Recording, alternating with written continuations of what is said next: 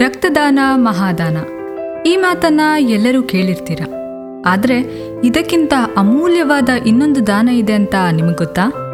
ಹೌದು, ಅದುವೇ ಮತದಾನ. ಮತದಾನ ಮಹಾದಾನ. ಯಾಕೆ ಅಂತ ಕೇಳಿದ್ರೆ ರಕ್ತದಾನದಿಂದ ಒಬ್ಬ ವ್ಯಕ್ತಿಯ ಜೀವ ಉಳಿಸಬಹುದು. ನಿಜ.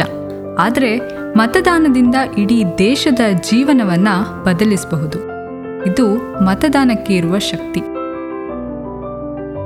ಈ ಧ್ವನಿ ಕೇಳ್ತಾ ಇರುವ ಎಲ್ಲ ಕೇಳುಗರಿಗೆ ವಿಸ್ಮಯ ಲೋಕಕ್ಕೆ ಸ್ವಾಗತ. ನಾನು ಮಿಸ್ ಮೈತ್ರಿ. ಜನವರಿ ಇಪ್ಪತ್ತೈದು, ಸಾವಿರದ ಒಂಬೈನೂರ ಐವತ್ತು. ಆ ದಿನ ನಮ್ಮ ದೇಶದ ಮೊದಲ ಚುನಾವಣಾ ಆಯೋಗ ಸ್ಥಾಪನೆಯಾಗಿತ್ತು. ಅದರ ನೆನಪಿಗಾಗಿ ಈ ದಿನವನ್ನ ರಾಷ್ಟ್ರೀಯ ಮತದಾರರ ದಿನ ಅಂತ ಭಾರತದಲ್ಲಿ ಆಚರಿಸಲಾಗ್ತಾ ಇದೆ. ಈ ಚುನಾವಣಾ ಆಯೋಗ ಅಂದ್ರೆ ಏನು ಅಂತ ನೋಡೋದಾದ್ರೆ ಇದ್ರ ಹೆಸರೇ ಹೇಳೋ ಹಾಗೆ ಇದು ದೇಶದಲ್ಲಿ ಚುನಾವಣೆ ನಡೆಸುವ ಹೊಣೆ ಹೊತ್ತಿರುವ ಒಂದು ಆಯೋಗ. ಅಂದರೆ ಭಾರತದಲ್ಲಿ ನಡೆಯುವ ಲೋಕಸಭೆ, ರಾಜ್ಯಸಭೆ, ವಿಧಾನಸಭೆ, ವಿಧಾನ ಪರಿಷತ್ತುಗಳ ಎಲೆಕ್ಷನ್ನಿಂದ ಹಿಡಿದು ರಾಷ್ಟ್ರಪತಿ ಹಾಗೂ ಉಪರಾಷ್ಟ್ರಪತಿಗಳನ್ನು ಆರಿಸುವ ಚುನಾವಣೆಗಳ ತನಕ ಎಲ್ಲ ನಡೆಯೋದು ಈ ಆಯೋಗದ ಅಡಿಯಲ್ಲಿ. ಇದೊಂದು ಸ್ವಾಯತ್ತ ಸಾಂವಿಧಾನಿಕ ಪ್ರಾಧಿಕಾರ. ಈ ಕಮಿಷನ್ ಸ್ವತಂತ್ರವಾಗಿ ಕಾರ್ಯನಿರ್ವಹಿಸುವ ಅಧಿಕಾರವನ್ನು ಹೊಂದಿದೆ. ಅಂದರೆ ಯಾವುದೇ ಪಕ್ಷ ಆಡಳಿತ ಮಾಡ್ತಾ ಇದ್ರೂ ಕೂಡ ಅದರ ಪ್ರಭಾವ ಚುನಾವಣಾ ಆಯೋಗದ ಕೆಲಸದ ಮೇಲೆ ಯಾವುದೇ ರೀತಿಯಲ್ಲೂ ಬೀರೋದಿಲ್ಲ. ಹೀಗಿದ್ದಾಗ ಮಾತ್ರ ಚುನಾವಣೆಗಳು ಪ್ರಾಮಾಣಿಕ ಹಾಗೇನೆ ಪಾರದರ್ಶಕವಾಗಿ ನಡೀಲಿಕ್ಕೆ ಸಾಧ್ಯ. ಸಾವಿರದ ಒಂಬೈನೂರ ಐವತ್ತರಲ್ಲಿ ಮೊದಲ ಮುಖ್ಯ ಚುನಾವಣಾ ಆಯುಕ್ತರು ಅಥವಾ ಚೀಫ್ ಎಲೆಕ್ಷನ್ ಕಮಿಷನರ್ ಆಗಿದ್ದವರು ಸುಕುಮಾರ್ ಸೇನ್. ಭಾರತ ಸ್ವಾತಂತ್ರ್ಯ ಪಡೆದ ನಂತರ ಸಾವಿರದ ಒಂಬೈನೂರ ಐವತ್ತೆರಡರಲ್ಲಿ ಮೊದಲ ಸಾರ್ವತ್ರಿಕ ಚುನಾವಣೆ ನಡೆಯಿತು ಅದು ನಡೆದದ್ದು ಈ ಸುಕುಮಾರ್ ಸೇನ್ ಅವರ ಉಸ್ತುವಾರಿಯಲ್ಲಿ. ಪ್ರಸ್ತುತ ರಾಜೀವ್ ಕುಮಾರ್ ಇವರು ಮುಖ್ಯ ಚುನಾವಣಾ ಆಯುಕ್ತರಾಗಿದ್ದಾರೆ. ಈ ಆಯೋಗದ ಪ್ರಧಾನ ಕಚೇರಿ ಅಂದ್ರೆ ಹೆಡ್ ಕ್ವಾರ್ಟರ್ಸ್ ಇರೋದು ನವದೆಹಲಿ ಅಥವಾ ನ್ಯೂ ಡೆಲ್ಲಿಯಲ್ಲಿ ನಮ್ಮ ಭಾರತ ವಿಶ್ವದ ಅತಿ ದೊಡ್ಡ ಪ್ರಜಾಪ್ರಭುತ್ವ ದೇಶ. ಇದರರ್ಥ, ಇಲ್ಲಿ ಪ್ರಜೆಗಳೇ ಪ್ರಭುಗಳು.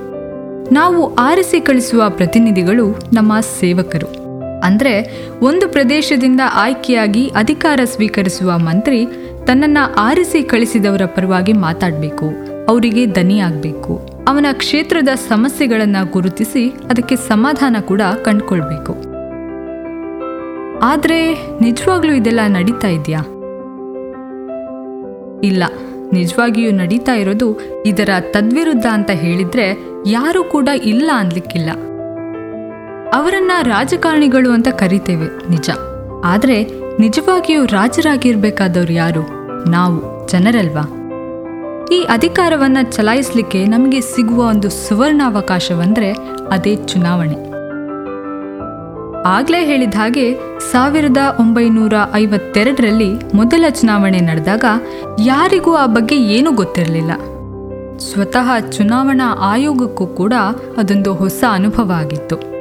ಹೇಗೆ, ಯಾವಾಗ, ಎಲ್ಲಿ, ಏನು ಅಂತ ಏನೂ ಗೊತ್ತಿಲ್ಲದಿದ್ರೂ ಸಾವಿರದ ಒಂಬೈನೂರ ಐವತ್ತೊಂದರ ಅಕ್ಟೋಬರ್ ಇಪ್ಪತ್ತೈದರಿಂದ ಮುಂದಿನ ವರ್ಷ, ಅಂದರೆ ಸಾವಿರದ ಒಂಬೈನೂರ ಐವತ್ತೆರಡರ ಫೆಬ್ರವರಿ ಇಪ್ಪತ್ತೊಂದರ ತನಕ ಮೊದಲ ಜನರಲ್ ಎಲೆಕ್ಷನ್ಸ್ ಭಾರತದಲ್ಲಿ ನಡೆದವು ಆಗ ನಾಲ್ನೂರ ಎಂಬತ್ತೊಂಬತ್ತು ಸೀಟುಗಳಿಗೆ ಸುಮಾರು ಒಂದು ಸಾವಿರದ ಒಂಬೈನೂರ ನಲವತ್ತ್ಮೂರು ಅಭ್ಯರ್ಥಿಗಳು ಸ್ಪರ್ಧೆ ಮಾಡಿದ್ರು. ಆಶ್ಚರ್ಯದ ವಿಷಯ ಏನು ಅಂದರೆ, ಆಗಿನ ಕಾಲದಲ್ಲೂ ಮತದಾನದ ಪ್ರಮಾಣ ಶೇಕಡ ನಲವತ್ತೈದು ಪಾಯಿಂಟ್ ಏಳರಷ್ಟಿತ್ತು. ಅದರಲ್ಲೂ ವಿಶೇಷ ಅಂದರೆ, ಅದರಲ್ಲಿ ತುಂಬ ಜನ ಓದು ಬರಹ ಬರದ, ಚುನಾವಣೆಯ ಮಹತ್ವ ಅರಿಯದ ಅನಕ್ಷರಸ್ಥರಾಗಿದ್ರು. ಈಗ ಆ ಸ್ಥಿತಿ ಇಲ್ಲ. ಹಾಗಂತ ಮತದಾನದ ಪ್ರಮಾಣ ಹೆಚ್ಚಾಗಿದೆಯಾ ಅಂತ ಕೇಳಿದ್ರೆ ಹ್ಞೂ ಇಲ್ಲ. ಇನ್ಫ್ಯಾಕ್ಟ್ ಅಂದುಕೊಂಡದಕ್ಕಿಂತ ಇನ್ನೂ ಕೂಡ ಕಡಿಮೆನೇ ಆಗಿದೆ. ಪ್ರಸ್ತುತ ಭಾರತದಲ್ಲಿ ಮತದಾನದ ಪ್ರಮಾಣ ಸರಾಸರಿ ಎಪ್ಪತ್ತು ಪರ್ಸೆಂಟ್ ವರದಿಯಾಗ್ತಾ ಇದೆ.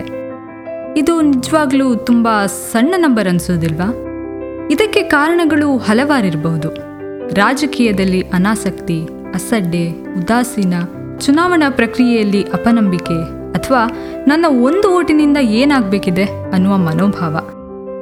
ನಾವು ತಪ್ಪು ಮಾಡ್ತಾ ಇರೋದು ಇಲ್ಲೇ.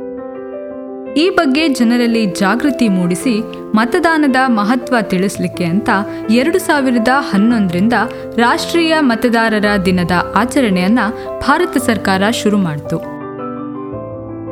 ಈ ವರ್ಷ ಅಂದರೆ ಎರಡು ಸಾವಿರದ ಇಪ್ಪತ್ನಾಲ್ಕರಲ್ಲಿ nothing like voting I vote for sure ಅಂದರೆ ಚುನಾವಣೆಯಂತೆ ಏನೂ ಇಲ್ಲ.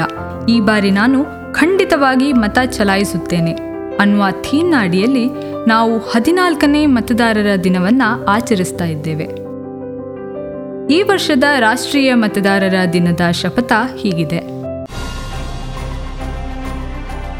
ಪ್ರಜಾಪ್ರಭುತ್ವದಲ್ಲಿ ದೃಢ ವಿಶ್ವಾಸವುಳ್ಳ ಭಾರತದ ಪೌರರಾದ ನಾವು, ನಮ್ಮ ದೇಶದ ಪ್ರಜಾಸತ್ತಾತ್ಮಕ ಸಂಪ್ರದಾಯಗಳು ಮತ್ತು ಮುಕ್ತ, ನ್ಯಾಯಸಮ್ಮತ ಮತ್ತು ಶಾಂತಿಯುತ ಚುನಾವಣೆಗಳ ಘನತೆಯನ್ನು ಎತ್ತಿ ಹಿಡಿಯುತ್ತೇವೆಂದು ಮತ್ತು ಪ್ರತಿಯೊಂದು ಚುನಾವಣೆಯಲ್ಲಿ ನಿರ್ಭೀತರಾಗಿ ಮತ್ತು ಧರ್ಮ, ಜನಾಂಗ, ಜಾತಿ, ಮತ, ಭಾಷೆ ಅಥವಾ ಯಾವುದೇ ಪ್ರೇರೇಪಣೆಗಳ ದಾಕ್ಷಿಣ್ಯಗಳಿಂದ ಪ್ರಭಾವಿತರಾಗದೆ ಮತ ಚಲಾಯಿಸುತ್ತೇವೆಂದು ಈ ಮೂಲಕ ಪ್ರತಿಜ್ಞೆ ಸ್ವೀಕರಿಸುತ್ತೇವೆ.